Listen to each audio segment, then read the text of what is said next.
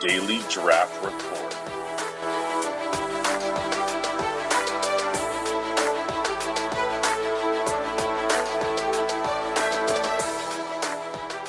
Set your D D R to record now. Good morning, everybody. Welcome to the Daily Draft Report. It's your daily dose of prospect information for the N F L Draft, brought to you by Campus to Canton. Tonight's prospect is one that's close to home. Kalamazoo, stand up, baby. Sky Moore, wide receiver from Western Michigan. Let me see. Sky Moore is five foot ten, one hundred ninety-five pounds, and he is a senior. We'll get to my guest. My guest tonight is Jake Schvink. How are you doing tonight, Jake? Good, Dwight. It's good to be on. Uh, excited to talk about Sky Moore. He's a real fun player. He is. I was kind of sad for my C to C teams because he's such a monster in college fantasy. Oh, I wanted one more year, baby. I was, I was selfish, but I am happy to happy to witness the N F L, though. So his recruiting profile, he was a three-star guy, two thousand three hundred forty-eighth ranked player in the class of twenty nineteen, so he was only a junior this last year, my bad.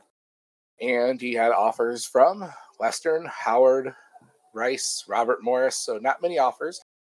And he ended up choosing Western Michigan, and he was originally recruited as a cornerback, so that is worth noting because that is definitely part of his game you see.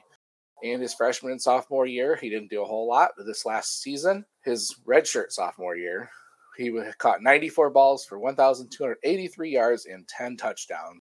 So had a really damn good year this last year and decided to opt in for the N F L draft along with his quarterback, Caleb Ellaby. So we're going to get into the meat and potatoes here. Jake, what traits and attributes does Sky possess that will make him successful in the N F L? Well, I think it starts right at the line of scrimmage with Sky Moore, really, and, and really what he brings with the release package. And I think, you know, I think you can get creative, obviously, with with your releases when you have longer developing routes. But when you have, you know, Sky Moore can win on the slant route, and, and he did so a ton in college. And really for him, it was, you know, it's just the jab, step, and go for him. But his ability to kind of use his head and his shoulders to kind of at least give a sense of doubt to corners as to, oh, yeah, he may be selling outside, winning outside leverage, and still being able to separate like that. So it when you have those quick routes, which he succeeds on, you know, you don't you can't get real fancy. So his, if he could continue to do that, and he has done so at the college level, like I'm not really concerned about him. You know, I'm sure we'll get to talk about his size a little bit later, but like I'm really not that concerned about him on the outside because, again, like I said, the release package is good, and he he can use his hands really well to swim and get through through contact. And that's that's really the first thing I think that stands out. Uh, in my opinion. And obviously you look at, you know, as far as his size, I think, you know, there's flashes on the tape of him, him winging at the catch point, going up, attacking the ball in the air. I was really right. impressed for a guy his size doing that. So those are a couple things that stood out for him, and just how tough he is and how aware he is uh, once the ball's in his hands. I think there's, I, I forget which game it was that, that I recently looked at. I think it was, I want to say it was Northern Illinois, where, you know, he's his his back is to the defender. But I think he was really aware of where he was before the ball got in his hands. Because, again, he's I think he either he sold back inside, I'm pretty sure, and got the defender to bite and was able to create uh, yards after the catch on that rep. And I was really impressed there. That, that's a guy who's, you know, really attuned in the mental game as well. Right. And I think that's where you see that cornerback, too. He, he seems to have an understanding of what the corner is going to do. And when they tried to press him, you saw that footwork, that suddenness. I mean, he just... right off the bat would create separation with just being incredibly shifty and then changes directions. And you saw him do a lot of his damage on shorter cross, like, you know, he'll just break and cut in and then do like, not a crossing route. I don't know what do you call it? Like a straight in or whatever. Yeah. The spins. Yeah. yeah and, and he would just catch it and just be gone. Like he's incredibly elusive when he gets in the open field, a very good route runner. You can tell he studies the game and understands the game. Like you said, the, the, he has the strength to break out of tackles, you know, and he doesn't play like he's five foot nine, one nine. I mean, he plays like he's much bigger and much tougher than that. Very, very fluid. I mean, I could go on about Sky for days. If you're like, my, my scouting report looks like uh, it looks like he should be a first round guy. like, oh, it's, same, it's much. same. So he, he gets to that top sc- speed so fast. And he's got body control, and he plays smooth, and he doesn't he doesn't look like he's playing fast, but he is plays very, very fast. So any other things you notice about him? Like, I, I don't want to just sit here and go, I'm crazy for ten minutes, just me. I mean, I, I think you – like the explosiveness and that twitch that, like, you know, we, we talk about the N F L nowadays where it's it's turning into a big play league, and, you, and really, like – when we see receivers, I think, come off the board in, in uh, April and May, I guess, both. But um, when we see receivers come off the board, it's going to be the explosive guys, I think, that are coming off the board first. And, you know, maybe size is on teams' mind a little bit with Moore, but it really shouldn't be. I mean, like like I said, explosive plays. Once the ball's in his hand, you see that acceleration, the short area.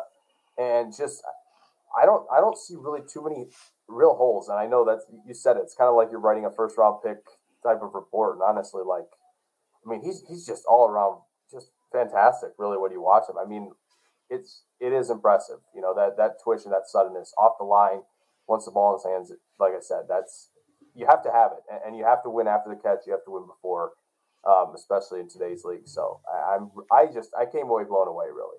Right. He only had seven drops in his career, too. That's worth noting. He's got great hands. So what about the weaknesses? I mean, everybody – I don't want to talk about size because we, we've seen guys succeed. I mean, hell, Antonio Brown was almost the same exact size as Sky was. So, I mean, we, we've seen guys succeed at that size before.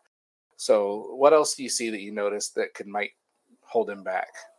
Um, I, I think as far as, like, holding him back, I, I want, just want to bring this up, obviously, because I think there are offenses that really put a value on blocking, and, like, it was kind of hit or miss. I think you saw him get into position at times well, uh, especially on, like, running plays and whatnot, making sure he's getting inside his defender.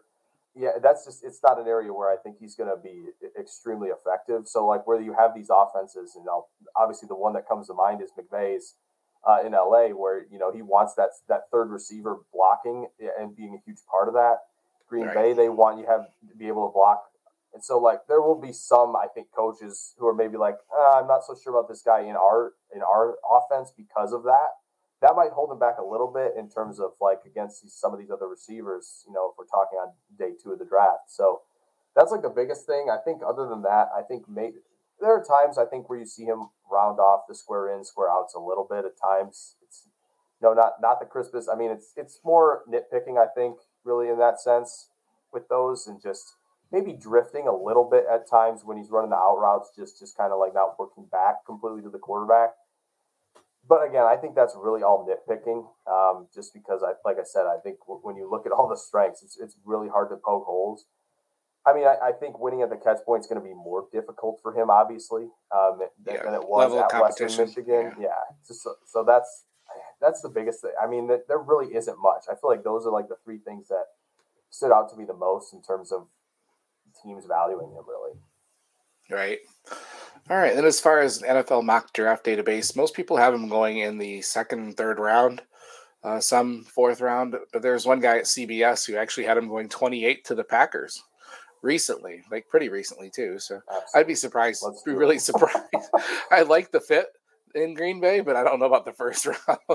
Yeah, I, like I, that would shock me a little bit, just because I feel like, you know, when Elijah Moore was on the board for the Packers last year, it sounds like they didn't even consider him. And so, like, I, I'm assuming it's a size thing. I would love to see that, but right. Yeah, yeah, he could definitely do what Randall Cobb used to do. That's for sure. I think um, that Cobb makes a ton of sense. Yeah, exactly. I think it makes a ton of sense. I know a lot of people want to, like, say all the small guys are Randall Cobb, like, all the time, just because, you know, oh, a small guy who's explosive and all that. But, like, Randall Cobb always played bigger than his size. He always yeah. went to high point the ball.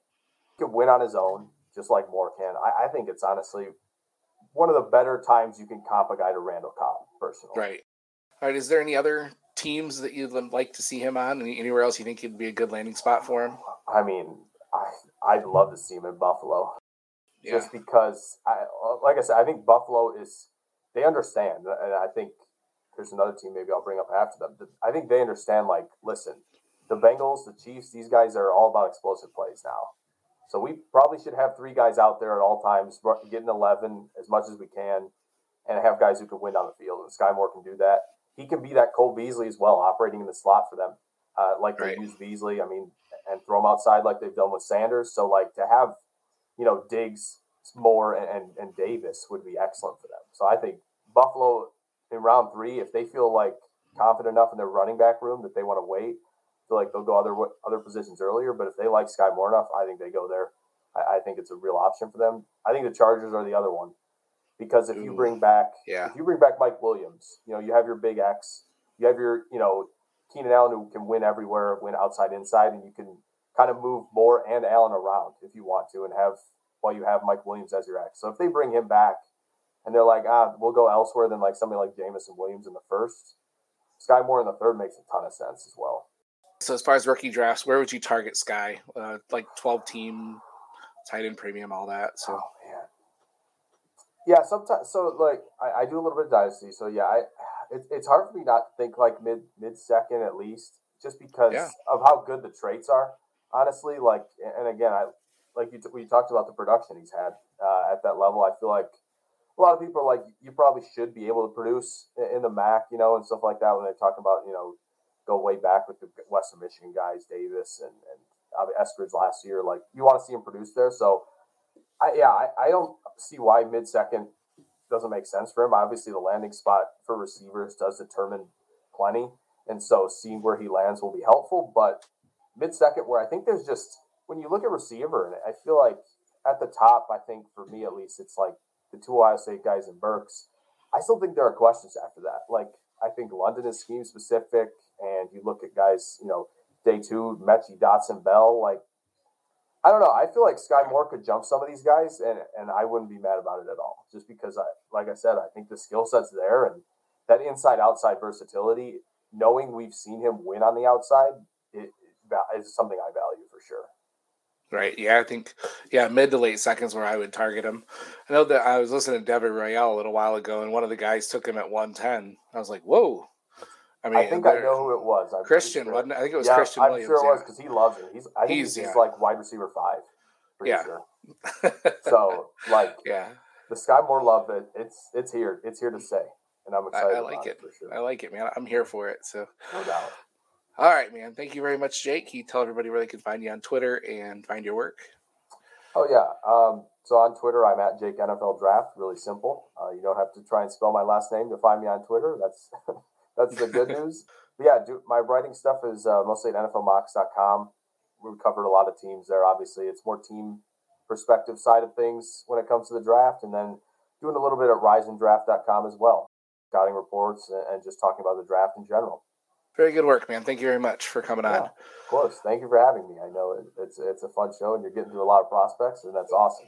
It's yeah, nice I, I, shoot. I've talked to like thirty-five different analysts, too. I, I love this. It's it's fun for me to meet different people. So it, it's been space is a great space. Really it's is. been fun. Yeah, it's can can be can be chippy and nasty at times, yeah, but no doubt, no doubt. You know, yeah, yeah. that's how that's, that's Twitter though. So. All right, you can, you can find me at Twitter, F F People's Champ, this podcast, Daily Draft, R P R T, and my work at Campus to Canton and Dynasty Nerds. Thank you guys, as always, for listening, and we'll talk to you tomorrow.